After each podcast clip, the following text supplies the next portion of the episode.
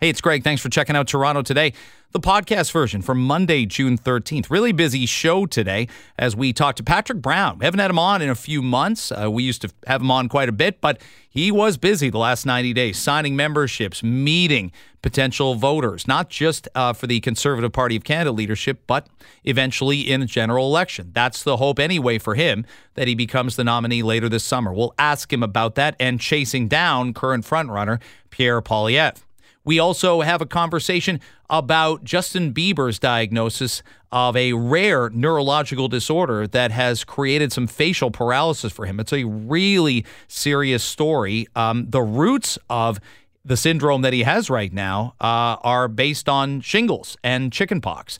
And we talked to an expert about that. It's all coming up. Toronto Today begins now. Let me start here. Um, you may have seen this because sometimes we come in on Monday and there's stuff from Friday afternoon, and you're like, oh my heavens, I wish I had a show tomorrow. Not often do I say that, but we did that on, I did at least on Friday afternoon and started talking this with a bunch of friends. Mark Shapiro is the president uh, and CEO of the Toronto Blue Jays. And uh, he weighed in on active TO and pretty, you know, vigorously, as a matter of fact. He says, stop it. Don't extend it on Lakeshore Boulevard West. Now, that's not the only place active TO is, but it is a main uh, artery, if you will, of where active TO has been going. So the city is considering whether or not to have bikes on these particular roads. And this, uh, we became aware of this around Friday afternoon when Matt Elliott of the Toronto Star noted that that Mark Shapiro is on, you know, on this side saying shut it down. You're impacting my customers. You're impacting people that want to come and see the Toronto Blue Jays. So Mark Shapiro writes John Tory, City Council says, stop it. His quote, we support folks getting outside and being active, but Toronto has many options and routes to use, whereas our fans do not. Where's the lie there? Where's the lie? It's a bit of a strange thing that he weighed in on. And naturally, CEO of larger corporation is not always going to be received terribly well under those circumstances. They sure aren't going to be received terribly well on uh, on the internet or that uh, website that some people reference as uh, as uh, Twitter. And if it wasn't called Twitter, it, it might be like, I don't know, cesspool.com or something. Look, I get what I get out of it. But beyond that, um, Mark Shapiro took a bit of a caning for that particular opinion. But here's Mayor Tory on the weekend denoting that he sees the traffic data. There's no question active TO impacts traffic. And I'll get to that sort of 416 versus everybody. You know those shirts out there? Toronto versus everybody else? Uh, Toronto versus the world. That's what it feels like sometimes with a program like Active TO. Here's Mayor Tory documenting the fact that we're in different times than we were two years ago, and we're in different times when it comes to uh, being able to exercise. Like it was for a different reason, which was that people couldn't go many other places. They needed a place to go outdoors safely and have lots of space. But we, we, you know, we like the idea that some of our streets and public realm facilities could be used by people on an ongoing basis, and so we've continued with the program, but very much uh, in a way to sort of examine the results. And so I have the traffic data. There is no question that it had an, a bigger adverse impact on traffic uh, over that time. So I want people to be able to get out there. I want people to be able to exercise. Um, we have what I would deem a obesity crisis in our society, but that's not that's not for me to moralize or ethicize about what you should do. All I can do is look in the, my own mirror and go, uh, you know, e- ease up on the on the Buffalo Wild Wings. I love I love going there, but like let's ease up. Let's not have that third draft beer tonight at Massey Hall. Let's get to the gym when we don't feel like it. Let's do those things and let's get outside and be active. Of course. But I'm also not the CEO of an organization, and my job is to put butts in seats in an older stadium on artificial turf. And even though the team is doing well, um, I have a job. I have a responsibility to my company. I mean, I'm I'm Greg Brady. I have a responsibility to come on the air and do the best show I can every morning, to be prepared, to uh, to see both sides of arguments, to hear from the people of Toronto. It's your show. It's not mine. And uh, God forbid Mark Shapiro decide that he wants his place of business to be accessible to his customers. God forbid that's the case. And I saw all the arguments. Norm Di Pasquale, by the way, uh, is going to join us at 820 to talk a fair bit about this. It, this seems like a constant battle to me. And I'm not in that in that zone right now that I understand many 416ers are. I mean, I hear from, I don't want to make this a millennial battle. I don't. But if I was 28 and living in a condo and I didn't own a car, I, I then then on my my side of this argument is pretty clear. Walk to the game, take transit to the game, take an Uber to the game, have it drop you off. That doesn't affect whether people can use Active TO to ride bikes or not. But they know when Blue Jays games are. The city does. They know when Toronto FC games are. These games are difficult to drive to. And you might say, well, don't drive, just take public transit. You can't just tell people to do that because transit involves walking.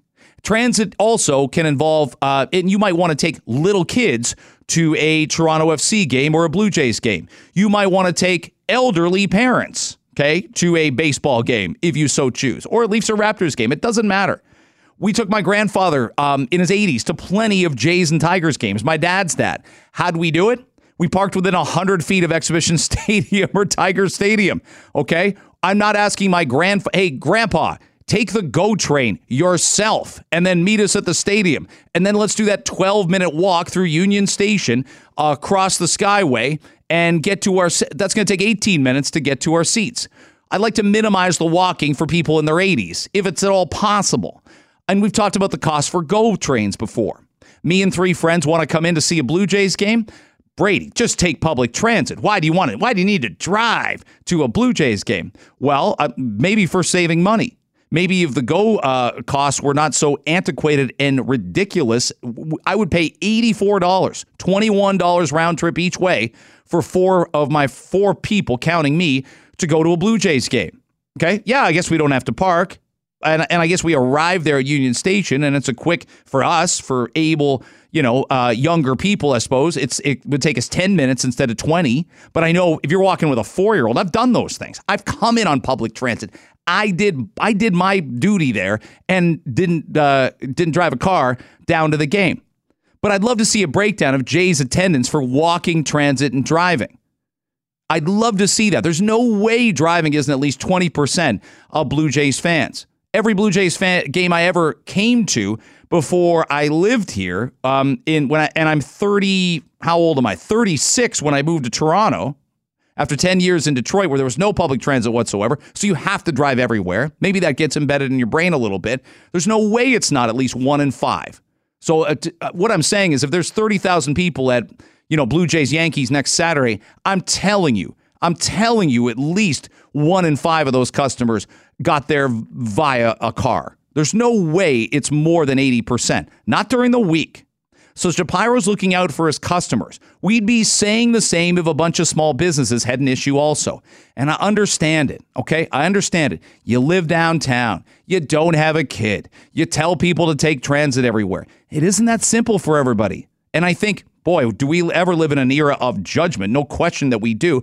How's somebody from Kitchener supposed to know all about active TO? How are they supposed to know what roads are closed? Uh, you know, to bikes at a if you're coming in for a three o'clock Saturday afternoon game, or heaven forbid, you know, again, God bless you if you're driving a long distance to come to a Friday night 7 p.m. game in Toronto rush hour traffic. But we used to do those things.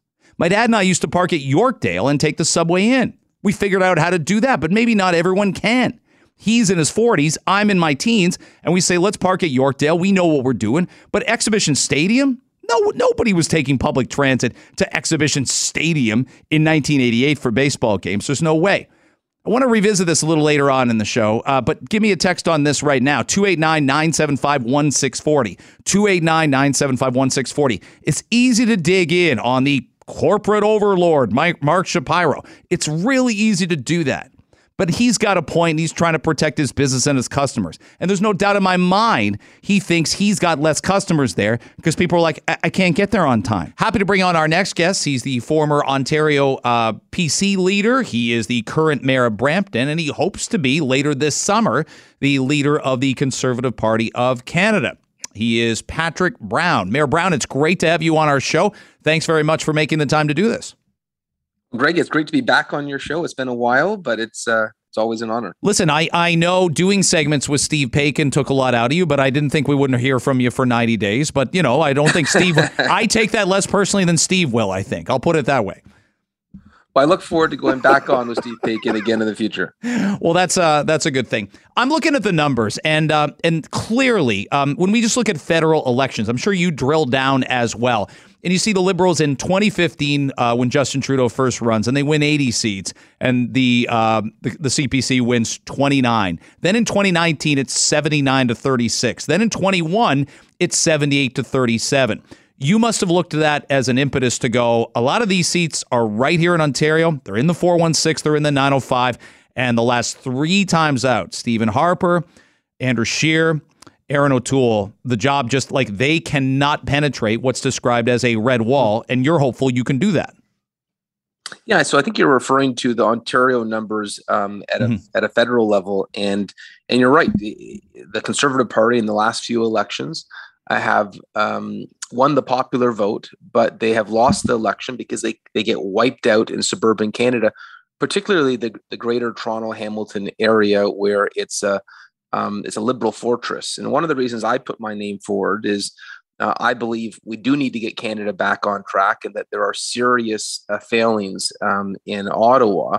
But we're not going to do that uh, unless you have a conservative party that is reasonable, inclusive, pragmatic, and has the capacity to win in suburban Canada. And certainly, I, have had a history of doing that, whether it's in Brampton or in Scarborough. Um, and I want to take that inclusive, conservative message um, on a national level. Is it as simple as win Ontario, win the GTA, and win the Prime Minister's office? Well, that really is the um, the one area the conservatives haven't been able to break through. And if you look at the last two elections, if they win the GTA, if they won the 905, they, they'd be in office today, and Justin Trudeau wouldn't be the prime minister. And you know, some of the issues that I've brought up during this campaign, I think, speak to how we could be more successful in the GTA. Let me give you an example. An issue I've talked a lot about is is Bill 21. I couldn't believe that uh, when religious freedom was being attacked in our country, uh, you had Justin Trudeau and the Conservatives on the sidelines. You know, there's a bill in Quebec that the government has chosen not to oppose that says you're not allowed to wear a turban or a hijab and be a government worker. I believe that the Conservative Party really wants to show that they'll fight for every Canadian. They'll say very clearly that no one will ever lose their job in this country based on their faith. I want to see a Conservative Party that stands up for equality. And you know, I think of great moments in Conservative Party history. I think of John Diefenbaker um, writing the Bill of Rights. I, I, think of Brian Mulroney fighting apartheid in South Africa. Hmm. I think a Conservative Party at its best understands that we fight for equality. Patrick Brown is our guest. He's the mayor of Brampton. He is running to be the Conservative uh, Party of uh, Canada leader, um, and he joins us on Toronto today. There's two things that seem eminently obvious about one of your rivals, Pierre Poilievre. One, Poilievre is connecting with people within the party. What the second part is, is probably the distinction you'd make, is that is not a guarantee. That is not a, a rubber stamp to get him to connect with the, the average voter and the voters you need not to vote Liberal and not to vote NDP and not even in Quebec to vote for the Bloc. Am I right about both these things? Clearly, he's connecting with party members. That's a big difference from being able to win a general election. Yeah, and you know, he you know, he is um, uh, a very credible um, opponent in the in this race, but I believe he is catering uh, to conspiracy conspiracy theories on the internet and and trying to put out policy that he believes will garner memberships, but I think it would be a gift to the Liberal Party in the next election. Let me give you an example. He's been trying to sell memberships on um, on cryptocurrency, saying that uh, you can use cryptocurrency um, to opt out of inflation. And he, he recommended to Canadians to invest in it. The problem is, since he made that recommendation, it's lost 40% of its value.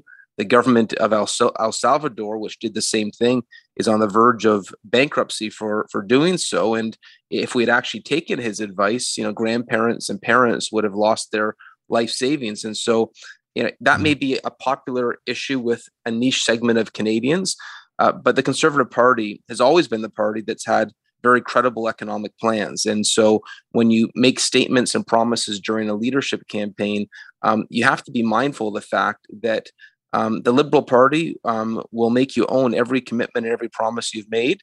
Um, and, and, one like that, I think, would be very damaging in the next election. Patrick Brown is our guest. Um, you would probably agree with Poilievre on a lot of issues about uh, Justin Trudeau. Where, where I think you you make the distinction is looking at and and saying that you know simply put, he's got to be able to have the horses to to run in Ontario. He's got to be able to grab these seats.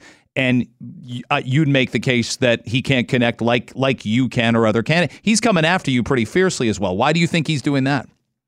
Well, I think one of the reasons that he's um, sort of taking a scorched earth approach to his his rivals, particularly myself and Jean Charest, is is that he's not as confident as um, he suggests he is. Um, you, you, know, you, you, don't take that type of approach to your adversaries uh, unless you're worried about your ability to to win this. And I, I believe he's got a very committed segment of the party that that's that supports him. Um, but he's worried that that it's not going to get him past fifty percent, and so I think that's why he's using sort of the U.S. Um, attack uh, style of, of, of politics. Um, and and frankly, at the end of the day, we got to bring this party together. Um, you know, it, it's going to be a challenge when you have such vitriol in a in a leadership race. What lessons can the federal conservatives learn from Ontario's progressive conservatives? And and that's that's the absence of the word progressive too, isn't it? Is you watch the election results, you were ahead in the polls in 2018.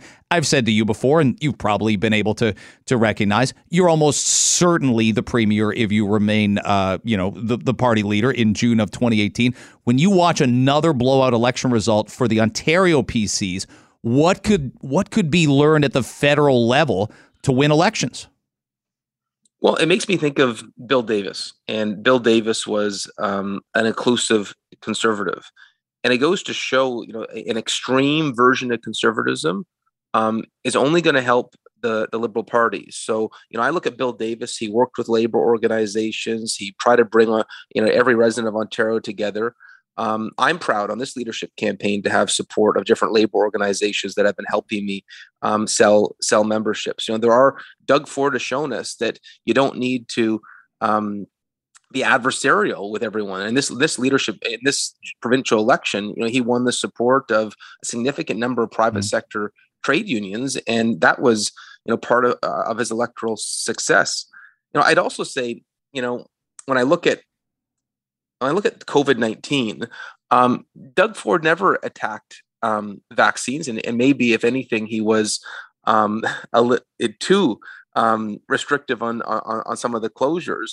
But you know, he was very much um, he wasn't on the extreme of the COVID debate. And so when I hear Pierre Poilievre say that he's going to ban all vaccine mandates, including those for measles and polio, you know, you, you have to scratch your head and wonder, you know, what is the general public going to think of that? Because you know, yes, I, I don't I don't agree with lockdowns, but I also understand there's a role for science to to play in protecting public health when you i was going to ask you how covid has changed your politics but that gets to how covid you and i have had many many discussions about it uh, over the span of the last two years. And some people say they listen to my show and they say wait wait didn't you used to be for mandates? I'm like last fall we had a different story. We had a delta variant. We had to get people their second shots at minimum. We're trying to open schools. We're trying to open businesses. We have a less severe variant now. And and hopefully that remains the case. But um, would you say the same that you're, you know, at one point you understood mandates, you understood the need for kids playing sports, for you and I to go play rec sports or whatever, go to the gym or go to a restaurant, but now now the the like the conversations moved a little bit over the last 12, 14 months. You know, I just want um, our political leadership to be reasonable and so and follow the science and follow the, the data. And when COVID first came out, there were serious concerns about hospital capacity. Mm-hmm. The first variant was 20 times more severe um, than the common flu. But where we're at today is a variant that is two times more severe.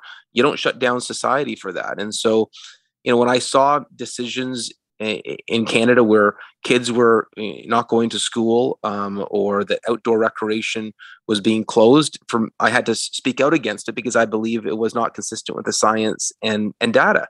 Having said it, having said that, at the same time, I got vaccinated and I, and I got boosted because I wanted to um, use the science available to protect myself and my family. And so I think there's a reasonableness uh, uh um, um, in the middle of, of this debate. And I think part of the problem during COVID is that um, you had people take extremes on either side. And, and an example of that uh, was You look at the hospital data when the government was trying to spin hospital data that wasn't accurate. Just treat people with honesty. Tell, be absolutely transparent, and then I think you can buy goodwill and and buy-in for your decisions. But when when people are trying to spin you um, to to push an outcome that they want, that's when I think you get uh, pushback. If you're prime minister, Patrick, what do you want to do differently? How do you want to be perceived differently than the current prime minister? What did, when you talk to voters, what do they say Justin Trudeau doesn't do that you want to make sure that they don't say about Patrick Brown? Well, that could be a long list, but uh, let me start off with a few listen, it's a financial it's financial chaos in Ottawa. What 1.3 billion dollars in debt we've 1.3 trillion, sorry. We we pay 2 billion dollars a month in interest payments. When a baby is born, the reason they're crying at the hospital is they find out they owe $31,000. Um, we need to fix our finances.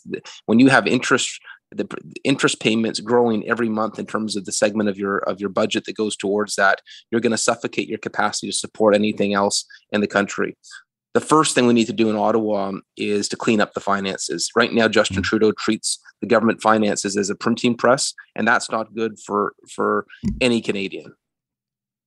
Patrick Brown is our guest on Toronto today. It's great to have you on the show.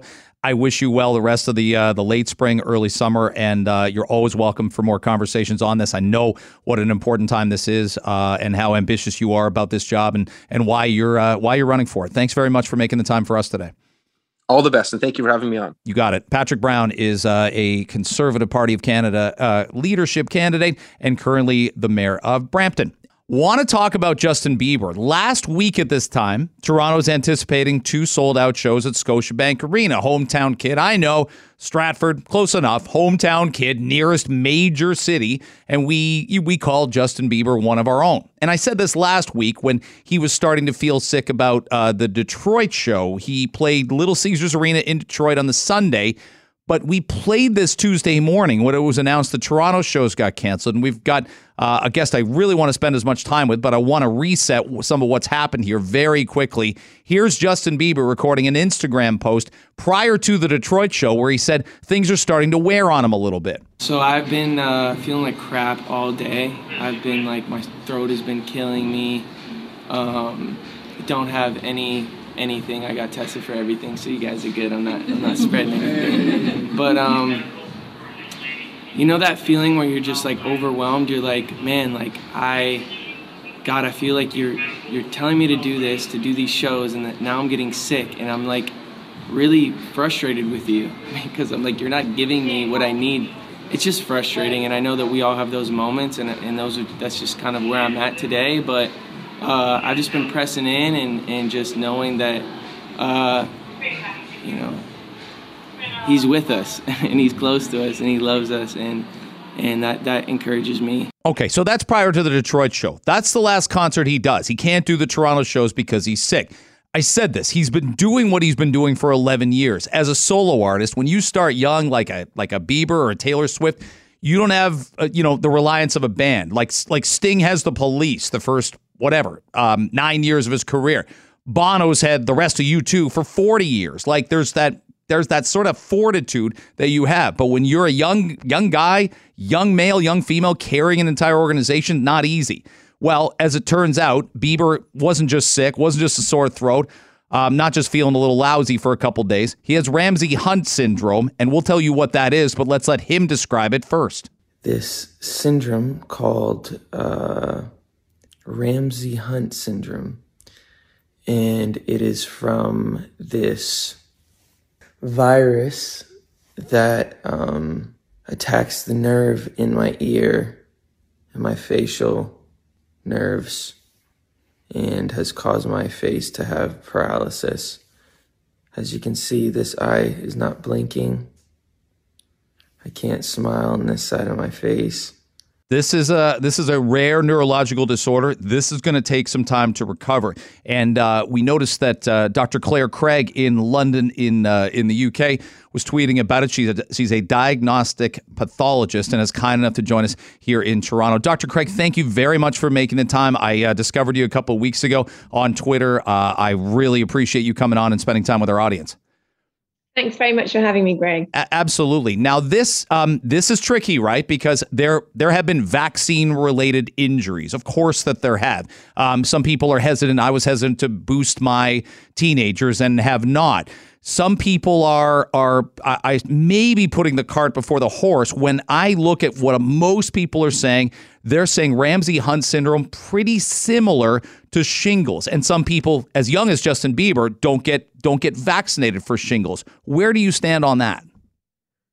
Right. So, um, first of all, Ramsay Hunt syndrome is caused by shingles. So, shingles you need to have mm-hmm. to have Ramsay Hunt syndrome. Um, I think maybe what they were saying was it's similar to Bell's palsy, which has also been seen post vaccination. And um, the situation is that for an individual, you can't ever prove beyond reasonable doubt that it wasn't a coincidence. But you can look at it on the balance of probabilities. And what we know about these conditions is that they have been more common after the vaccine. Now, the reporting systems that all the countries have, where the doctors say, like, I'm worried this wasn't a coincidence, they just give you a warning signal. There's no way of measuring how bad it is. But the Israelis have measured it properly. So after the booster doses, the Israelis followed up 2,000 people three or four weeks later with a phone call and found out how they had done. So that's what's called active surveillance, where you're actually trying to measure mm-hmm. how high the risks are. And from that survey, um, they found really high rates of both Bell's palsy, which is facial paralysis that's different to slightly, slightly different to Ramsay Hunt, and also of shingles itself, to the extent that using that Israeli data, you would anticipate there having been 133,000 extra shingles cases in the US because of the booster dose, which would equate, equate to about 13,000 in Canada. So one in 680 people who had the booster got shingles afterwards. Now, shingles you can have, even when you're young, you can have it, but it's much more common when you're old. So it's about 10 times more common in your 80s than in your 20s. So his background risk for this was really very, very low. And there is clearly an association with the vaccine. So what it comes down to then is when he was vaccinated, which is obviously his private medical information. It's none mm-hmm. of my business. Mm-hmm. Um, but there is a mechanism here. We can understand why this might happen because we know that these um, molecules, these vaccines, as they're called, um, they interfere with the types of cells that keep viruses in check. So, shingles um, is actually caused by the chickenpox virus. So, you have to have had chickenpox as a child to be at risk of shingles. And what happens is that having had chickenpox, you never completely get rid of it. It hides away in your nervous system, but essentially your immune system just keeps it in check. But if when you're older or if you have some other hit on your immune system, it can recur. And when it recurs, it often comes as a band across the skin, which is why it's called shingles. It's a Latin right. word for belt. So, d- uh, but in this case, it occurs in the ear and around that nerve. So, Dr. Craig, for someone like me in my uh, born in the 70s, I got chickenpox when I was nine years old. Missed two weeks of school. You break out, you've got the scabs and everything. Justin Bieber, born in the mid 90s, probably with a chickenpox vaccine, was less likely potentially, and, and people of that generation were less likely to get it. So there's two things there, right? From what you said. One, you're way less likely at, at 28 to get shingles than you are in your 50s or 60s. Both my parents had it. Um, but but the the chicken the varicella chickenpox distinction is um, if if it was just a vaccine for it and he didn't actually go through it, then there's more susceptibility. So he must have had chickenpox. Yeah. So even if he was vaccinated, the vaccine may not was, you know, I don't know if he was vaccinated, but it's not 100%. But he must have had chickenpox to have the virus on board to be susceptible to shingles in one part of the body, because it's not the same as having a first chickenpox infection where it would affect you, your skin all over. It's very localized. And that's what makes it distinctive as shingles, not chickenpox. So we simply put, there are more Bell's palsy cases in uh, we assume like why would Israel be dramatically different than where you are in the UK or where I am in Canada or the United States? We have more Bell's palsy cases than we would normally and and we can attribute some of that to the booster dose and some of the effects. So, I mean, there has been a, a, very unusual and odd lack of reporting of um, the kind of the total incidence of these these situations. So, you know, we've had brilliant health databases these mm-hmm. days. Everything's linked up. You can measure things on scale and show how things change over time. And it's kind of odd how people haven't reported on the change of these conditions over time. It's just suspicious to me mm-hmm. that they're mm-hmm. not writing about it. But where people have in their locality managed to do measurements, then they're showing a much higher incidence. So again, in Israel, in a clinic, a rheumatology clinic, they showed that the incidence um, in the um, people who had attended that clinic was 50 times higher than the background rate of shingles. And the thing that I was trying to get to is that what these um, what Pfizer actually reported in their safety analysis. Um, they they reported the safety checks they had done on a choice of molecules when they were picking which one was going to be best. Mm. And one of these molecules um, really hammered the lymphocytes, which are these cells that keep viruses in check, and was rejected on that basis. But the other molecule, which was the most similar to that one, is the one that they picked. And actually, in their own paper, they show that the lymphocyte counts drop through the floor in the first few days after the vaccine. Mm. They're back to normal after uh, a week, but we don't know quite how low they went in the interim because they only took one measurement in that time. Uh, yeah, Dr. Clare Craig is our guest on Toronto today. I got 90 seconds here, but I want you to go as deep as you can with those 90 seconds. Do you worry about Justin Bieber's ability to quickly uh, recover from this at age 28. This isn't this isn't somebody, uh, Dr. Craig, that is a taxi driver or an accountant. He is his job is labor intensive. Entertain on stage, use your face, use your mouth for two hours, two and a half hours at a time. And this is going to take some time before he's 100% again, isn't it? If at all.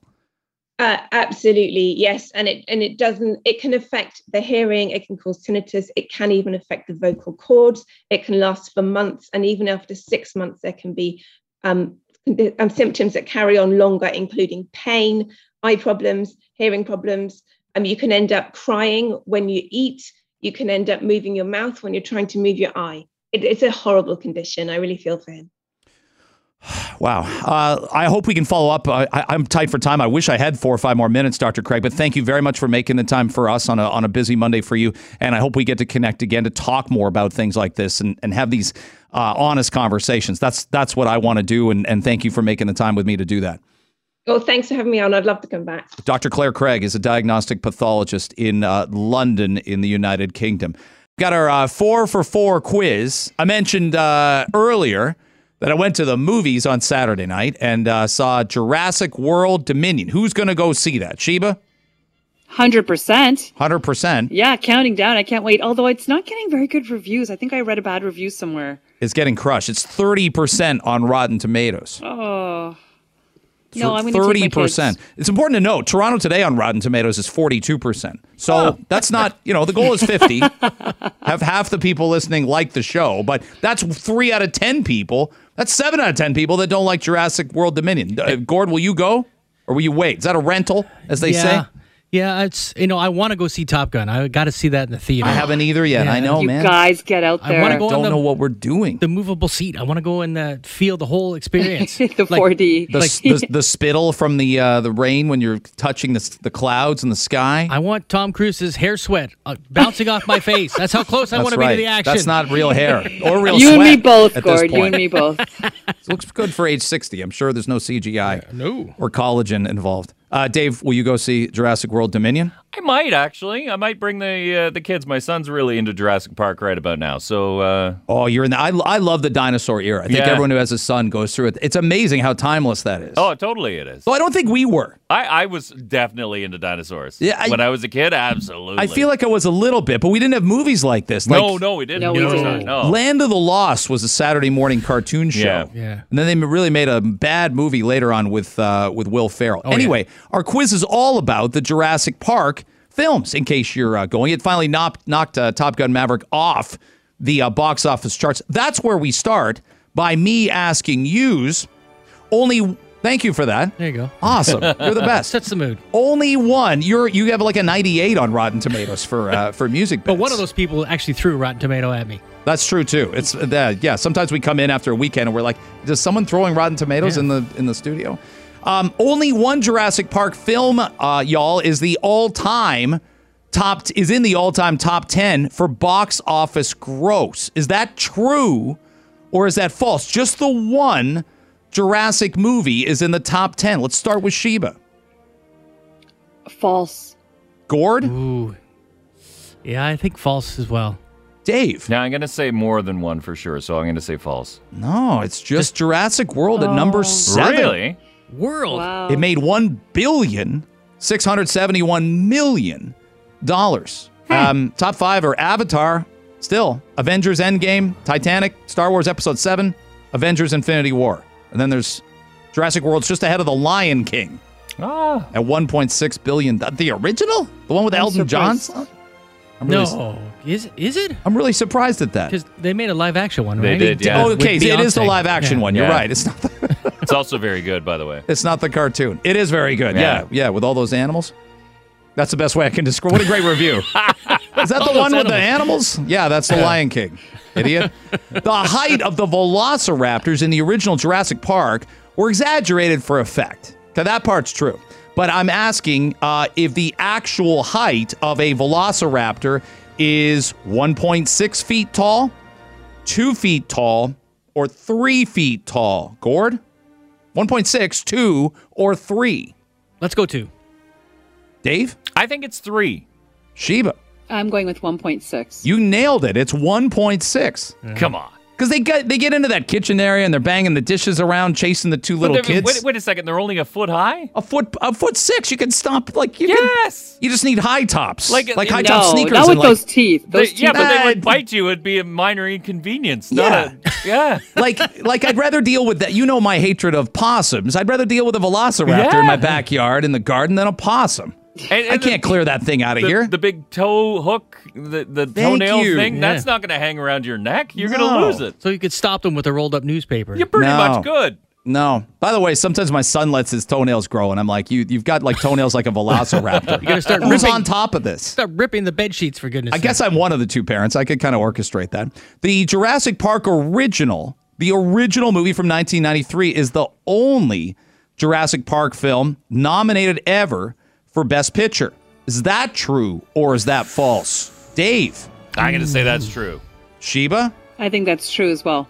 Gord. I'm gonna go false. Well, it's Gord's right. None of the films have ever been nominated Really? Really? for Best Picture. Oh, that's it. What would you take out of this? Jurassic Park came out the same year. Um, oh, that's not the right year. Um, Ninety three, wasn't it? Yeah. So, what Schindler's List, The Fugitive, In the Name of the Father, The Piano. Nobody saw that a second time. And The Remains of the Day. The piano was amazing. It's pretty good. Hmm. The original Jurassic Park holds up, though. It I, does. I- Yes, I watched it, it not does. too long ago, and I'm like, man, this is still a good movie. The sequels are tough. The sequels, the- really is. yeah, the two sequels are. They're like, you know, I can imagine they were probably faxing Jeff Goldblum. They were, they couldn't email him or text him. They're like, come on, one more time, let's get the band back together. And finally, Chris Pratt has made the exact same salary for all three of his Jurassic movies. He signed a three movie deal. Hmm. Sheba, I think that's true. Gord, Yeah, I think that's true as well. Dave, no way, Jose. Dave Bradley, Uh, familiar with the concept of leverage. That's right. Don't sign your life away until they see how big the first movie is. He went from uh, five million on the first film. He made eighteen for this last one. Oh That's- wow. yeah. That's cash. You know who he's in married to, right? huge. that is. You guys know Um, who his wife is? Who's Schwarzenegger's his daughter. father-in-law? Yes, Arnold Schwarzenegger is his father-in-law. Yeah. Really? I interviewed him. When, so you remember he was in Moneyball, right? He's in Moneyball. That's a sports movie. Gord, Yeah. don't Yeah. look at me like you've Chris never Pratt. heard of it. Chris Ah, Pratt. I was thinking, was Arnold in that? No, No. No, wasn't that Brad Pitt? yeah, Brad Pitt's the, the general Yeah. manager, but Chris Pratt is in the movie. Yes, and at is. that point, uh, when I interviewed him, he was married to Anna Faris. Yes. You guys remember her? And then oh, yeah. Yes. Yeah. they Yes. divorced. They divorced, and he uh, ended up marrying, yeah, Arnold Schwarzenegger's daughter, which is an interesting father-in-law to have. It's true. Yeah. Is he still kidding. biking around Toronto? Like two Maria He weeks? is. His, his his- movie is still being filmed. When I was uh, tracking down our running room guest, the marathon winner, yeah, the, the whole street was shut down because they were filming Arnold Schwarzenegger's his movie. he wasn't there that day, but they were filming the movie. I wonder if people are still seeing him, like, because they were taking pictures of him at like intersections on that. He had like this huge bike, and he was just riding it around, uh, uh, riding it around Toronto. So I don't know he if he's should still be doing the that. or not. active TO ambassador right there. That's true. Yeah, yeah. He's not upset about uh, getting into uh, uh, Blue Jays games on a regular basis. By the way, Steven Spielberg has made three point seven billion dollars I see. um, by investing in Jurassic Park with the Michael Crichton novel. That guy knows a winner. yes, he's sure. Uh, does. when he uh, when he sees one, saw Mark Shapiro comment on Friday, the the Jays president, about what should transpire with active TO. He doesn't like the idea of it. Says uh, customers, if you and they're customers. Now, by the way, the customer isn't always right. I've heard that philosophy before. They're not always right, um, but nonetheless, you can play it that way if you like. But generally speaking, your business will go up in flames if the customer is always right. Sometimes they are. Right? Sometimes that's the case. Mark Shapiro is hearing from customers saying is really tough to come in for ball games. Really tough to come in, especially on a Thursday and Friday. We got construction all over the place. We got gridlock. People are getting back at it. John Tory weighed in on active TO. Didn't really address the Blue Jays factor with Mark Shapiro, but did say active TO has clearly affected traffic patterns. Like it was for a different reason, which was that people couldn't go many other places. They needed a place to go outdoor safely and have lots of space. But we, we, you know, we like the idea that some of our streets and public realm facilities could be used by people on an ongoing basis, and so we've continued with the program, but very much uh, in a way to sort of examine the results. And so I have the traffic data. There is no question that it had an, a bigger adverse impact on traffic uh, over that time. Love talking to our next guest. Uh, he ran as a federal NDP candidate in Spadina, Fort York, and he's also a trustee with the Toronto Catholic District School Board. He is Norm Di Pasquale. Norm, I always enjoy our conversations. I hope your uh, June is going great. Thanks for making the time to come on. It, it's it's always my pleasure to be on here too, Greg. Uh, so much respect for your thoughts on these things. Oh, thanks so much. So yes, let's. Why, why don't we get to? Or I think the Orioles are in town tonight. I'll drive my car. Uh, you ride your bike, and we'll see who gets there first. I got a lot further to drive coming out from Ajax. Come on. Let's have a race. I, I know when you get down to Fort York Boulevard, um, I'm going to beat you on a bicycle. and I know it's more expensive for me to park uh, than it will be for you. But but in all seriousness, Mark Shapiro's comments didn't didn't rub you the right way. What what were your biggest issues with what the Blue Jays president said? Honestly, I'm just really disappointed. Like we're talking about downtown families that are are really struggling to find space to do active transportation. I mean, these past two years have been obviously very difficult on downtown families' kind of mental and physical health. This gives an opportunity for, let's say, 40,000 people per active TO day to get out there and get active with their families and encourage active transportation. And, you know, to hear like, you know, basically the head of an athletic organization stand up against active TO is extremely disappointing. And, you know, just thinking about the history of, of the Rogers Center and the fact that it was built where it was built so that people could use trains, uh, all methods of public transit to get there. Um, it, it- it's just really frustrating and, and as a fan and, and somebody who lives downtown, not far from the Sky Dome, to, to hear him essentially stand against us. Um, I thought we were on the same team. Now, how many? Let's say we got a th- crowd of thirty thousand tonight. I said it earlier, and this is just me anecdotally. I'm guessing a quarter of those fans are driving in or or getting there um, by virtue of a car. So that's seventy five hundred out of thirty thousand. Do you do you think I'm high for that? Like, I'd love to. I would. I bet you both you and I would love to see a study of the the geographical makeup of who attends a Blue Jays game on a on a daily or nightly basis. But I'm guessing it's twenty five percent. Do you think I'm right?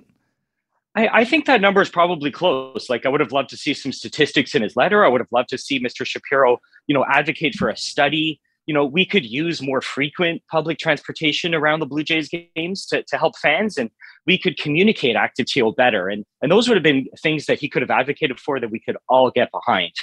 So I think he's and and he's looking specifically Shapiro is at at Lakeshore Boulevard. And the mayor did mention over the weekend he does get complaints from residents. He picks up the phone or gets an email about it and they say we we can't get in and out of our neighborhoods easily during the road closures. And I know we think we think weekends are like dial it down, breathe it out, but some people do work on the weekend or they got an occasion to get to. And you and I know that we're a city that's it's never going to be a perfect city, but road closures right now are on a lot of people's minds and and Tory documents that clearly in this area, Lakeshore West, it's it's something that's getting a little more attention than the other areas are.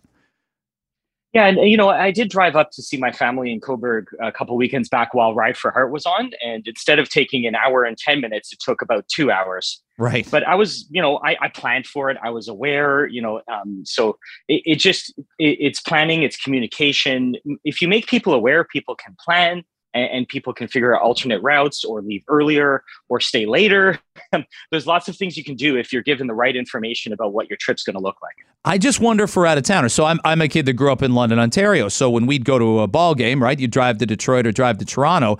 I don't know how aware, and and that's a pre-internet era, but I don't know how aware somebody coming in from Woodstock is or from Guelph is about active TO and when it's on and when it's not on. I'm even far enough away. I couldn't tell you. I don't run into lanes being closed or roads being closed because of biking. I understand in the summer, right? Construction season, there's chair there's great charity events. I understand why some roadways aren't open. But I wonder if Shapiro's referencing that not everybody that goes to a Blue Jays game lives within the 416. 100% and this is a failure of communication so mm-hmm. you know uh, the blue jays could communicate better to their fans um, toronto could communicate much more widespread like we we do have to think that yes we are we are a city but we do affect all of the gta residents so we should communicate much wider when there's situations like Caribana, uh, marathons that are closing down Lakeshore. Uh, you know, it's a failure to me of communication and also not having more frequent train service and, and, and, public transit service while there there are things like Blue Jays games going on. Yeah, like we, we heard from somebody listening in Ottawa and they made the case like we make it a weekend. If we're coming to a Blue Jays game or any other sporting event or a concert even, they're coming in for the weekend, so they can't be expected to take public transit. So again, that's that's another scenario where there's a car. But you and I, if, if we're BMO Field gets that same kind of traffic. My, when there's a big mm. event at Bud Stage, it is impossible to get to make that left turn coming from the east and get across Lakeshore and get into that parking lot by Ontario Place. But uh, but you and I are city people, and we know that that'll be the case. It's harder for someone coming from out of town, I suppose. I don't want to play them like they're country bumpkins, but it's harder for them to understand the the sort of kinetic nature of traffic in Toronto. Like we get it. 100% and you know this is where the blue jays could communicate to all of their fans. Like they have a mailing list they have season mm-hmm. ticket holders. Um, th- you know they can communicate what is coming up this weekend so that their fans can prepare accordingly. Um, it, so I, I, feel like this is still a failure of communication first and foremost. And and i would love to see more mm-hmm. data more facts. Um, you know it, and even people who are taking public transit which i noticed in the letter you know there are there are ways to get at the Sky Dome through public transit that aren't going to get you sort of snarled in in traffic somewhere in the city. Hey, so uh, you know, just communicating. I, know that you ran uh, you ran federally for the NDP. I wondered if you had a thought on their provincial result and how interesting that party will be going forward. You obviously learned a lot about the inner workings of it. I thought you ran a great ethical campaign, um, and I, I wonder if you wonder where where it all goes. What did you think of? Uh, I I didn't consider it a bad result going forty to thirty one seats because. I mean, they're still the opposition party. Uh, the Liberals are nowhere to be found. Not even they gained one seat after four years. What did you think of the result, Norm? Well, I, I breathe a huge sigh of relief, first of all, because I have four MPPs that I work with in my four uh, wards as trustee, and, and they all got reelected. So a major sign of relief there. Mm-hmm. I, I, love them, and I'm so glad they're back. Um, you know, people people for sure are are are frustrated. You know, they spent two years in COVID. Um, you know, they're thinking about kind of getting back to regular life. They're not necessarily thinking about voting.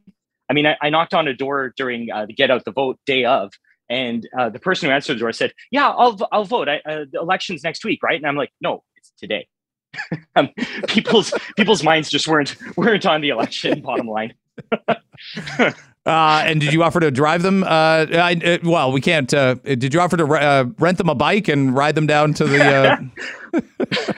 I was about to get my tandem bike for that guy. That's sure what was. you do. Yeah, yeah, yeah. It could be like those Shriners with the little sidecars. I think you could pedal and and they could just sit and uh, and ride. Hey, we love having you on our show. We need to do it more frequently. And I, and you and I got a boatload of education issues for uh, for the mm. summer going into next fall. I'd love to unpack with you uh, about not just Catholic school board, but I know how passionate you are about uh, public education, uh, private, mm-hmm. and I am too. So let's talk more uh, more frequently in the summer about those issues, Norm.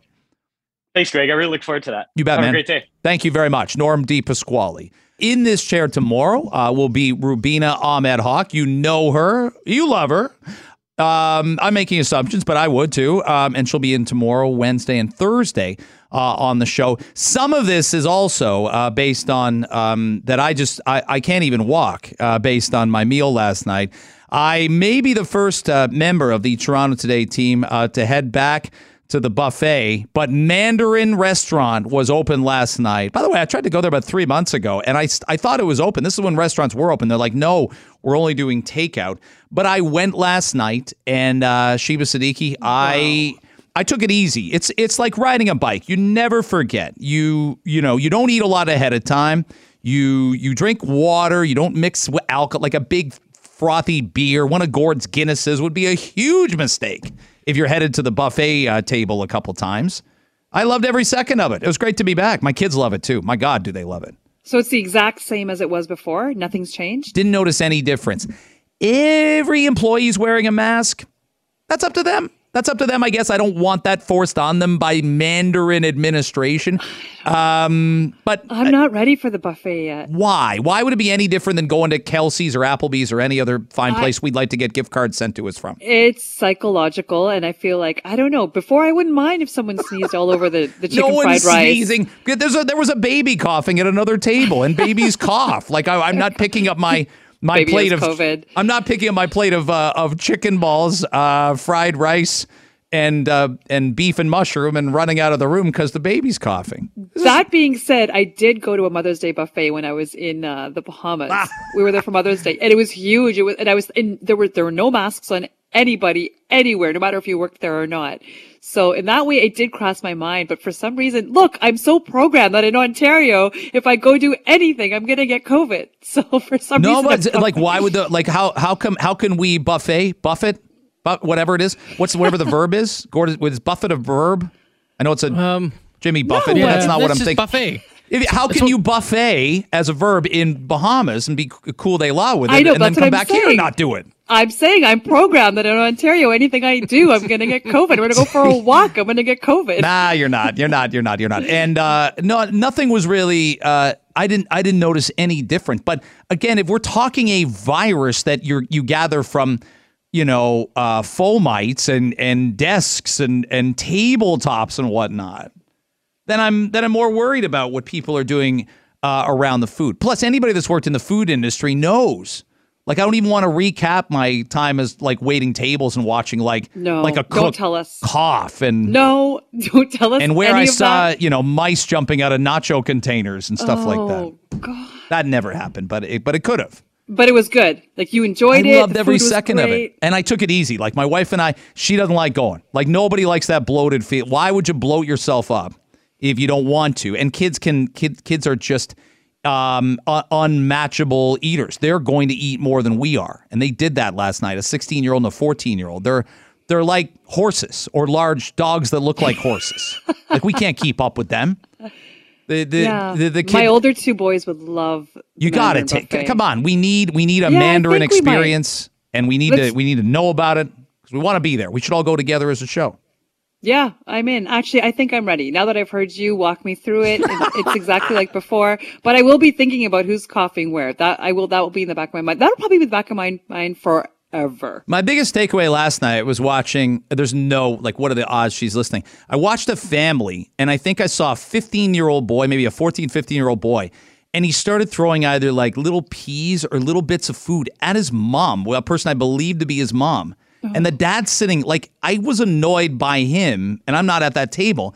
And the dad is just sort of whoever the per, the male uh, protagonist is is sitting there watching this, and I'm like, what do you do? like? Is maybe it was a first date, and he's applying to be the kid's stepdad um, on LinkedIn or I, I like I'm like, what are you doing? Discipline this this monster. He's throwing food at it. She got ticked off, and she threw a napkin at him at a certain point in time. Oh, so she what kind of behavior is this? Thing our, to each other. Our our, no. our table, all of us were obsessed by this, and we're like, thank God sure, you but kids if don't act fi- this way. Yeah, but if the kid is 15, it didn't just start yesterday. Uh, right? No, exactly. Exactly. So that's been going on for a while. It does. Um, you and I listened to, uh, and we'll put this on uh, on our podcast. We had on um, a really interesting conversation with uh, Dr. Clare, Dr. Clare Craig, who's a diagnostic pathologist. She weighed in. If you missed it over the weekend, Justin Bieber announced that he's suffering from Ramsay Hunt syndrome. It has some compare and contrast with Bell's palsy, and I'm reading that Ramsay Hunt's actually a more difficult condition slash disease to recover from. Uh, this is what uh, uh, our doctor had to say about Bieber's condition. From that survey, um, they found really high rates of both Bell's palsy, which is facial paralysis that's different to slightly, slightly different to Ramsay Hunt, and also of shingles itself. To the extent that using that Israeli data, you would anticipate there having been 133,000 extra shingles cases in the US because of the booster dose, which would equate to about 13,000 in Canada. Okay, she's noticing a, an Israeli study that documents many more shingles cases. Here's what we'd say, and she said this too, and we made this point also. We don't even know Justin Bieber's vaccination status. We don't know a thing about it. We don't know whether he's had the chickenpox uh, vaccine, whether he's had uh, a varicella vaccine. But Ramsay Hunt syndrome is caused. This is what most medical people agree on is that it's caused by um, a varicella virus, which causes chickenpox in kids and shingles in adults. And uh, and bottom lining it, the uh, the TLDR, as they say, is this isn't going to be a quick fix uh, for Justin Bieber. It's a neurological disorder. When I watched the video, I, won't lie, I was a little rattled that a 28 year old is has a lot of his facial nerve paralyzed right now. His eye, his his nostril, the side of his cheek. He can only smile out of one side of his mouth, and uh, the recovery is going to take some time. Here is what the doctor said. And you know that his wife recently had a stroke, right? She's in her mid twenties. She had a mini stroke. Right. So this couple has been through a lot in the last little while, and yeah, that video rattled me as well. Um, but you know, I appreciate that he was so honest and upfront because you know, he's missed a couple of Toronto concerts, so he's just trying to keep his fans in the loop, and uh, I appreciate that. I wish him well. I wish him the best. I wish him a, a, a, a road to recovery. Well, and there's there's sort of definitely a reset. I hope for him, given uh, and there will be a lot of precautions taken when he, because you know there's somebody who doesn't want to come out and say it. Whether it's his manager, whether it's it's somebody close to the organization that's very much a bottom line person that says, "Geez, I wonder when we can get back on the road. When can we Oh, reschedule these shows?" You're selling out twenty thousand seat arenas, and you're grossing like over a over a million bucks a show easily. Um, you got to pay people. You got to pay your staff. You got to pay. This is this is entourage type stuff. Like you got a lot of people around you, but he carries the weight of that on his shoulders. And it, the treatment for Ramsay Hunt seems to be a lot of antiviral. There's no surgery. It's just wait this out. Antiviral medications, uh, corticosteroids. Um, but it's it's going to take time, and because like facial paralysis, hearing loss, that's not gone in a week. That's not gone in two weeks, and there is always that even if even if it's a small small risk that it becomes permanent. I'm I'm hoping hoping like hell uh, for this guy. I'm a massive Bieber guy now because I want this guy to to be able to do what he does best. I always want people do what you do best as long as you want to do it. That's the key, though. As long as you want to do it, look at our recent beautiful bride, Britney Spears. Look what happened That's to right. her. Yeah. Right, she was surrounded by those by people who were just continuing to force Hmm. her to do things, and hopefully, you know, Bieber has a better, smarter team around him who actually have his best interests at heart. So I think it's important to, to document. You haven't driven into the states yet, right? You haven't. You've been. You've flown a couple places. Land border. I had to do this last night to be sure about this because I'm not here till Friday. I calculated what I'm paying per liter of gas in Michigan because you see all these headlines. They're like five dollar gallon of gas. It's five eighteen is the average price of gas in Michigan. That seems gigantic. But let's break this down. That's a dollar thirty-four U.S. per liter. It's almost four liters of gas in a gallon in a gallon of gas. So what I'm paying when I cross the border tomorrow around lunchtime is a buck sixty-eight Canadian.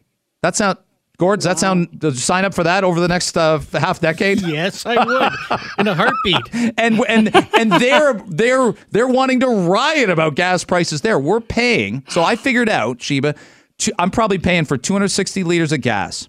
I'm probably I would spend another $115 US on gas if I drove around Canada like I'm going to drive into Michigan, just for like Wow. 60 hours here and there. Not 60 hours of straight driving, but just a quick two and a half day trip. What's the incentive for people like you, me, Gord, Dave, who have the means to take our family in the family truckster on a Clark Griswold SVIC? Why won't we go to New York State? Why won't we go to Michigan? Why won't we go to Ohio? What's our incentive to just drive around a- endlessly paying $2.20 a liter or more? This is a great question. Or more is, is every time I look at the prices, I think when I'm driving around and I see it for the day, I'm thinking, okay, how much higher is it going to continue to climb? It's, it gives you anxiety. It gives me anxiety. What's going on here? And uh, that's great for you. I mean, I'm it's it's very tempting to just cross the border at this point. Like I, I may not post video of me celebrating putting five dollar and eighteen uh, a cent American gas into my car, but I just I just told you like I'm saving about 45 48 cents based on what the prices are going to be here, Gord. You should. I would love to see that video. I want to live vicariously through you. I, well, I got the gas pump in one hand, I got the phone in the other, and then I, if I hit the wrong thing at the wrong, then I'm I've uh, then I'm on. It's a viral video, and I've caused some kind of fire. I got a 55 liter tank and I In filled Auburn up Hills. yesterday, and it didn't fill up all the way, and it cost me a hundred bucks. And you want to cry. Crazy. It's crazy. You want to you, you want to cry. All right, we saw this. We got a minute here. Uh, Amber Heard is going to do a tel. This is just hot, literally hot off the griddle. She's going to do a television interview. What do we know about it? Who's she do? So- who's she sitting down with? Savannah Guthrie. She's doing it this Friday, June 17th. She's sitting down and um, she's talking about how really the jury was duped by a fantastic actor, being Johnny Depp. He's pretty Uh, good. I mean, Benny well, and Joon, uh, all those movies. Edward I Scissorhands, think, really. I think she's raging mad. She wants to let she wants to express herself, her thoughts and her feelings. That's what she's saying, uh, and she wants to get it all out there, her side of what happened. It's going to be uh, Friday at 8 p.m. Uh, but but I think clips on the Today Show. Can we like like? There's going to be clips. I think Friday morning. So when I'm back Friday, Anthony Farnell, step aside for a minute. We've just got fresh audio from Amber Heard. Amber Heard is not going to give us the weather forecast for the GTA like Anthony is, but also Johnny Depp and Anthony Farnell were not involved in any sort of libel slander trial. No, and I will tell you this. I will say that I told you that nobody's going to care what she has to say now. She's canceled. She's done. No. But on, I am very interested. I'm eating my words because I'm very interested to see what her what she's going to say on Friday. Yeah, I, I, I, regardless of how the result happened, I hope that doesn't happen for her, and I hope that she's she's Yes. already uh, filmed the new Aquaman movie, so she's in the second Aquaman because she was in the first one.